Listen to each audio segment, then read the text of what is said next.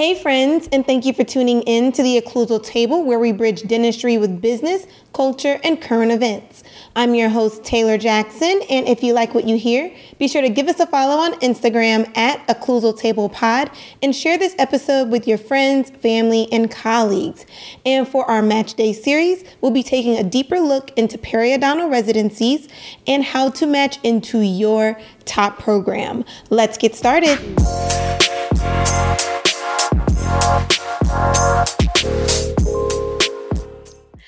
All right. So today is super special because we have a returning guest on the show, my dear friend, sister, and role model, Dr. Aierress Davis. So if you can please introduce yourself and let our audience know who you are. Sure. Hi. Thank you so much for having me. You know, I love you so much, Taylor. You're so sweet. But um, my name is Dr. Aierress Davis now. It was Hannah the last time I was here. Um, I am a wife, mom. I'm a current general dentist um, in South Carolina. And I am starting residency in July at the Dental College of Georgia for periodontics. So I'm super excited to be here. And thank y'all for having me back. Woohoo! well, congratulations. so, if you can, um, please share your dental journey with um, our audience here and just tell them the different steps that you took um, in order to get to where you are now. Absolutely. So um, I graduated from the University of Central Florida in Orlando, Florida. I'm originally from Jacksonville, Florida. Um, after that, I got my master's in health science at Meharry, and I immediately matriculated into the class of 2021 dental class. So I just graduated in May of last year. Um, while I was a senior dental school, I applied to residency. I, I kept pretty good in school. Um, I didn't really know starting off what I wanted to specialize in, but I had an inkling that I ultimately would want to. Um, so I knew I had to keep my grades up. I had to stay involved. I had to have a resume so if that day did come, I would be competitive. And I feel like I was fairly competitive.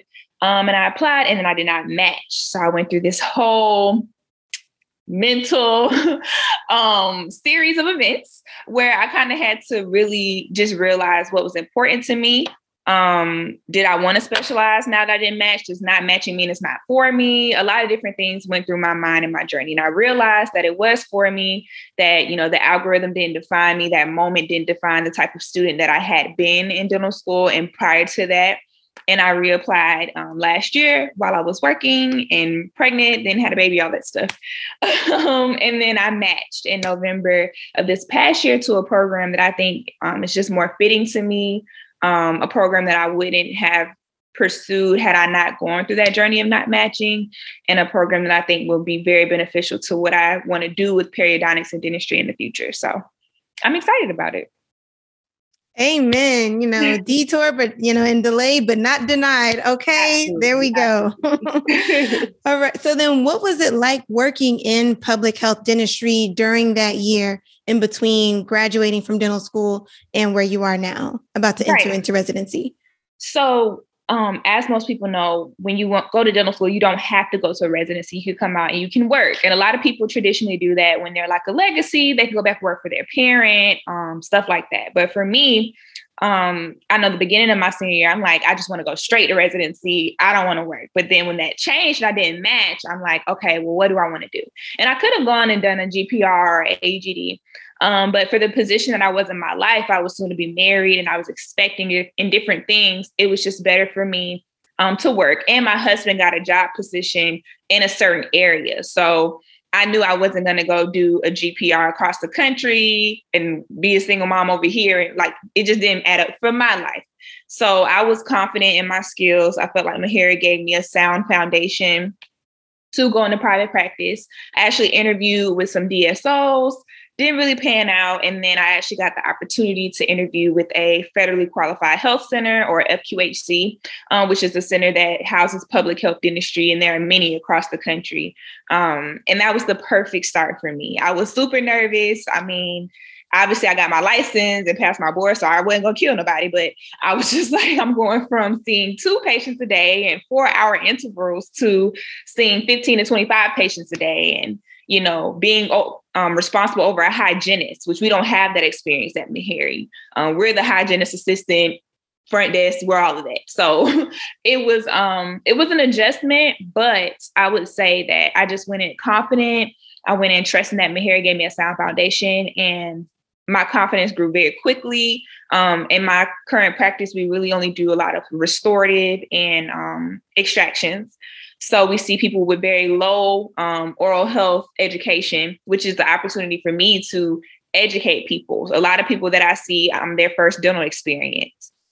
Um, I see a lot of immigrant patients and um, things like that. So it gave me an opportunity to try to become bilingual or at least know dental Spanish. So it's been a phenomenal experience. It upped my speed, it upped my confidence. Um, and I, I would suggest to anyone. I know a lot of graduates are very nervous about working coming out the gate, but aside from myself, many of my classmates went straight into private practice. Some of them even bought into their own practices and they're doing well from what I can see in the conversations we've had since graduation. So it was great for me. And I think it really was a strength when I reapplied and I interviewed and was able to say, I'm actively working in public health. I see this volume of patients and things of that nature.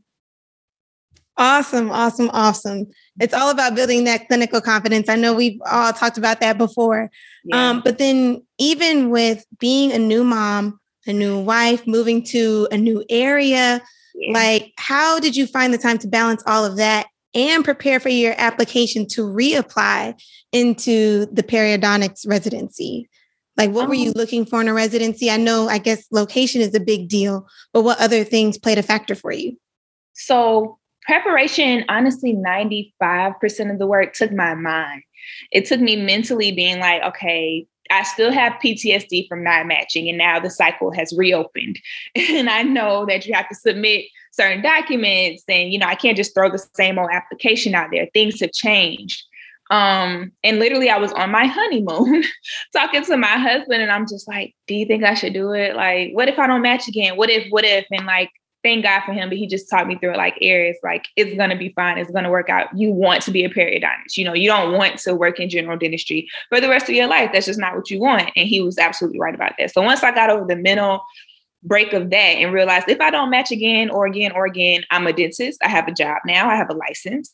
That'll be fine, you know. And if the route isn't periodontist, then okay. But if I do match, then that just opens up the door to the things that I truly desire to do in a lifestyle and a type of clinical practice I decided I desire to do every day.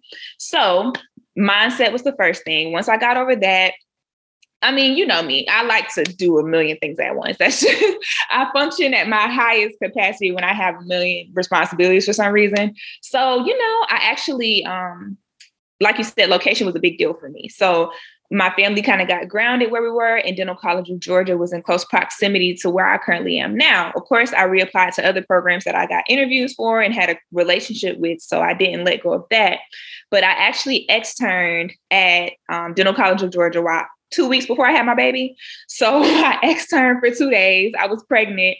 Um, the director didn't even realize I was pregnant to the second day, and she was just like, "Wow, I cannot believe you're here." And I literally was like pleading to my stomach, like, "Please don't let me go into labor. They really not gonna pick me then, like, please." But you know, I just I shattered a few surgeries, talked to the residents. I had already sat in on a um, literature review like early in the year, but I just wanted to show them how committed I was and how serious I was about pursuing the residency at all costs. So after that externship, they offered me an interview. And then I had my interview about my son, maybe was like three weeks old. Um, so my best friend came down, watched him, I interviewed, and it was just um, something about the environment that was different. I had extern at um, the previous programs that I applied to, but just for me, um, sidebar, but when I graduated, I felt like, yay, I'm a dentist. I achieved my goal. I didn't match, but you know, I'm doing what I want to do since I was 14. But I felt like this isn't it. Like I want to do other things. I tapped into content creation and trying to build my own brand so that I can stand outside of just dentistry. So I felt like this specific residency would give me the ability to do that to not only be a resident but still have a life outside of what i'm committed to to the next three years and i wouldn't have no i would not have known that had i not given the institution the opportunity because of where i was in life so um yeah say all that to say i just had to get over my mind and then everything kind of flowed after that and once i had my mind fixed like i'm going to match i'm going to match here and i'll do whatever it takes to do it then all just came together by the grace of God. Amen. Look at that. Awesome. So then what about like tips for your CV? You know, you know the things that you were involved in in dental school, and like I know I followed in some of your footsteps for sure. Mm-hmm. Um, so the things that you're involved in in dental school, and even the things that you're involved in now as a general dentist, can you speak on some of those things that you had on your CV?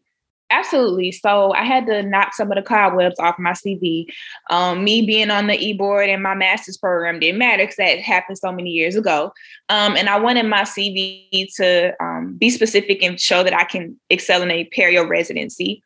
Um, of course, in my interview, they mentioned a lot about my leadership. So I was like super duper involved in dental school, and they liked that. That wasn't something that they saw in a lot of their applicants, and that was something that they want their residents to be a part of.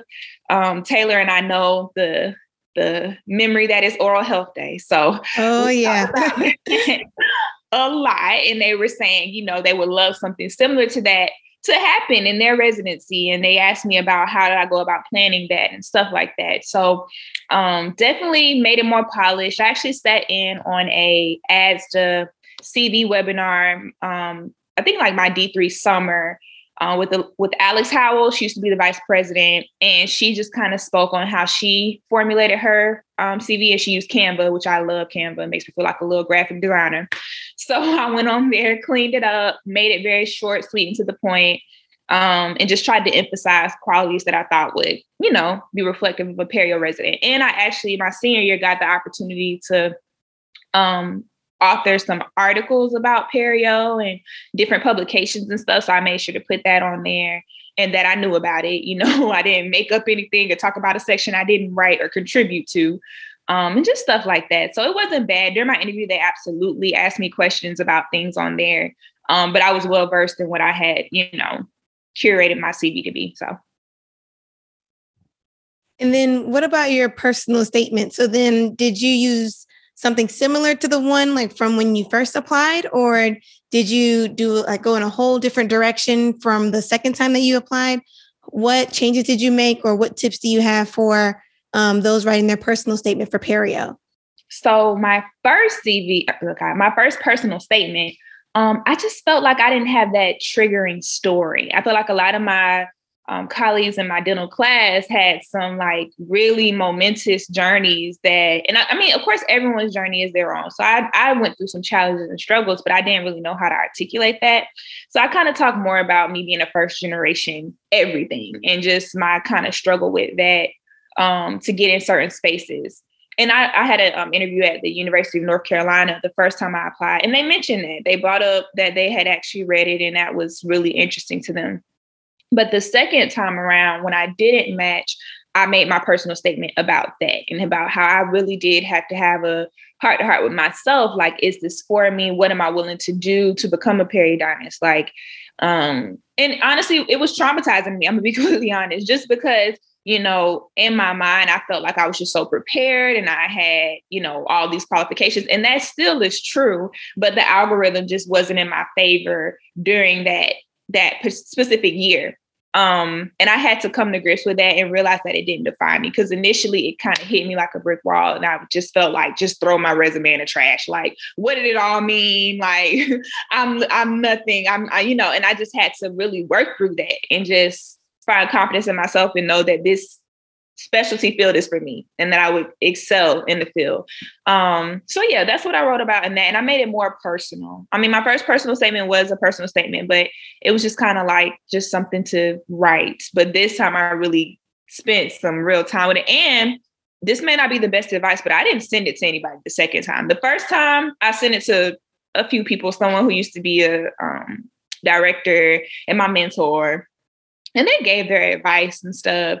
But this time I was like, this is how I feel. This is what I'm writing. Submit. And I just, I held with my truth and I'm glad I did. So showed your resilience and everything. I'm sure that, you know, with your personal statement and you're a great, you know, writer and everything because you have a blog and all of that. But we'll get into that another time yeah. later on. But you're an excellent writer. So I'm sure it can show like your resilience and how much you really have passion for the specialty in your personal statement, I'm sure. Um, so then what about for letters of recommendation? So given that you are out of school now, like how was it when getting those letters of recommendations for uh, the last cycle? Um, so I made all of my letters of recommendation, or my letter writers, I should say, periodontist. Um, the first time I made um, my ASA advisor a writer, and she is an oral surgeon. Um, I made another mentor at our school one. She's in public health. She's not a dentist, stuff like that. Um, I made it specific to periodontists because I had got some advice from um, a resident that I had spoken with at a certain institution, and she said that, um, and this may or may not be true, but she said that um, sometimes they see letters from oral surgeons specifically, and they're like, "Eh, like, were you trying to do that?" And they veered over to perio. What is it? Which honestly, in my mind, like, why does it matter? I'm here now. like, if they can attest to my clinical skills, which is the point, who cares? But I don't know. I just switched it up that way because I honestly, throughout my experience, I had made more relationships with periodontists. So I feel figured if I can hit three letters from three periodontists that are in the field and can attest like she would be a good fit, then why not?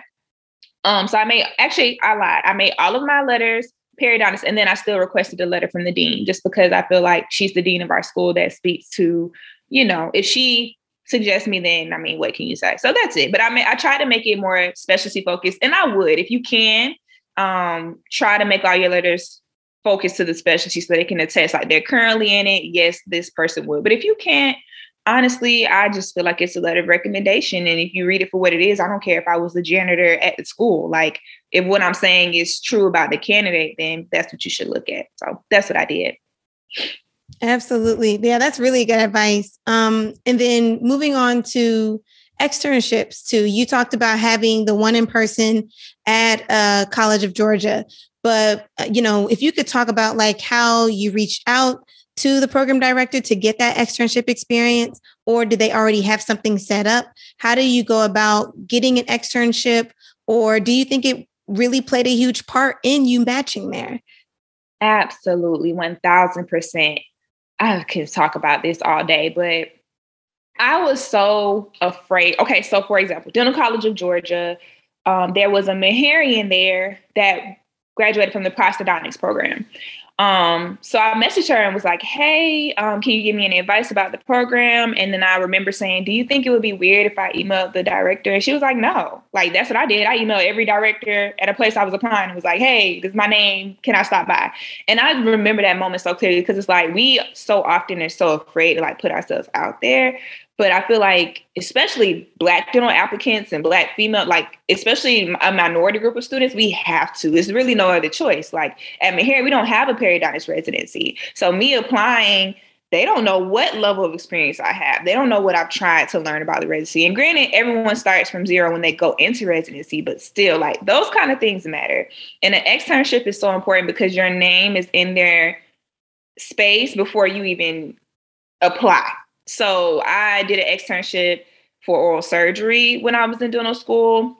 And another reason they're important is because it can show you like do you really want to do this in the first place? Like you can read it in a book and think, oh, this is so interesting. Yeah, that's cool. Until you're in the operating room you're like, I don't want to do this every day. like this is a little too tense for me. I'm not, you know. But then you get to see the, you know, camaraderie between residents and the dynamic, and it's just different. And I feel like I had to really kind of finesse some externships at Meharry, um, make my own days off, and kind of get in that system. But I'm so glad I did because not only did it put my name in certain spaces, show me the experience, but it's really a beef up for your resume. And coming from an institution that doesn't have that particular specialty program, I think it means a lot and it shows your effort. So if anybody watch this, don't ever feel like, oh, maybe I shouldn't email the director. Like, email them directly. Like I emailed my soon to be residency residency director multiple times. Like when I knew I was coming to the area, I was like, "Hi, can I sit in on the lit review?" And although she didn't respond to me directly, she CC'd her secretary. They set things up for me, and your name will always be in their email list forever. You know, when you apply, they be like, "That," especially my funny looking name. They're like, "That look kind of familiar. I never see. I thought I seen that somewhere before." You know, so put yourself out there because you literally never know where shooting your shot can take you. It can get you a seat somewhere. All right. So then, you know, being like in the uh era of COVID and everything and mm-hmm. interviewing last year, were all of your interviews virtual? What were they like? What were some interesting questions um, that you've had? Uh, can you speak to that experience? Absolutely. So when I applied my senior year, of course, they were all virtual, which was, uh, I hated it so much. It wasn't, and honestly, I don't know if it's changed because well, actually, it did change, but it was very like, "What's your favorite hobby? What are you watching on Netflix right now?" And I'm like, "What does that matter? Like, are y'all gonna pick me or not? You know?" But then, um, this past year, both of my interviews, I only had two interviews. Um, they were in person, and um, it was a it was a lot better experience. There were other people there. Um, they actually asked me. They didn't ask me anything clinically because, like I said, everyone starts from zero. But it was just more personal. Um, and I feel like they were able to see in my body language and interaction how much I desperately wanted an opportunity and shot. So it was much better this time around. Any tips that I would give is to just, of course, be yourself. Don't beef up any of your experiences because they will ask. Make sure you're, you know, everything in your application is true. Um, that's really it. You know, just your standard interview tips kind of thing. Awesome. And then as we go into our last question, is there anything you wish you knew uh, before applying or even like advice to those that did not match the first time into residency, you know, and showing how you came out of that um, experience? I wish I knew that most people, unfortunately, do not match. In my year, I remember the program director at the institution I ranked number one emailed me and was like, I want to say she may have said something over 500 students didn't match or something. It was a very large number. And I'm like, wow, there are so many people that are experiencing and feeling what I'm feeling. Um, and that that algorithm, the match system, in no way defines you. It is really just math. It's really just uh, a system and use it to your advantage. If you don't match, know that it's a reason behind that. It's a purpose. I'm so glad because I feel like God was just ahead of me. Um, I didn't match and I was down bad. And maybe a month and a half, a month later, I found out I was about to have a baby. And then I realized, wow, I'm kind of glad I I'm not in residency right now. You know, I would just be starting. And I had a colleague who actually, you know, was pregnant at the same time, but she started residency and she only got like two weeks maternity leave. And it was just a, a, situation that wouldn't have worked for my family had I been going into residency at a certain location. So I just feel like just trust that your journey is your journey. Don't compare it to anyone else's, whether that be your classmate, your best friend, whomever. Just walk on your journey and trust that God is going to place you exactly where you're meant to be, and it'll be for your benefit every single time. So, if I could say that honestly, and that's my message moving forward, like I want people to know apply anyway. Like you don't always, I know it feels like everyone has a straight and narrow path, but they don't. um, and just let your journey be just what it is, yours. So what I wish I knew before is that it will all work out, even when it feels like it's not going to work out. It'll be better than you even thought it could be. Excellent, excellent, excellent advice. All right. So, Dr. Davis, are there any other closing remarks that you have for our guests um, and uh, where people can reach you or any platforms that you have or emails that you want to share? Of course. So you guys can follow me at Dr. Aier Davis, A I E R Davis, on Instagram, TikTok, but just don't judge me if you follow me there. Um, and you can subscribe to my YouTube channel. I'm definitely about to post a lot more videos about my journey um, with perio and stuff like that. And on my website, um, www.draierressdavis, my full name, is where I have blog posts. I'm about to start a mentorship program there soon and try to get some resources out because I am really dedicated to not only increasing diversity in dentistry, but specifically Black people and more specifically Black women, um, because I just know the challenges that it took for me to get where I am. And I just want dentistry to reflect what our country looks like. So, yeah, and if anyone has any questions or wants mentorship or advice or anything like that, feel free to just DM me, contact me in any kind of way, and I am all about that life. So, yeah, that's it. Excellent. And I cannot wait to see and um, see how much your platform grows and how much your channel grows. I'm going to put everything in the description box so people can follow you um, because I definitely enjoy all of your content. So. um, all right. Well, that's all we have for today. Thank you for sitting with us at the table. And remember to stay flossing and keep flossing. That's Bye, guys.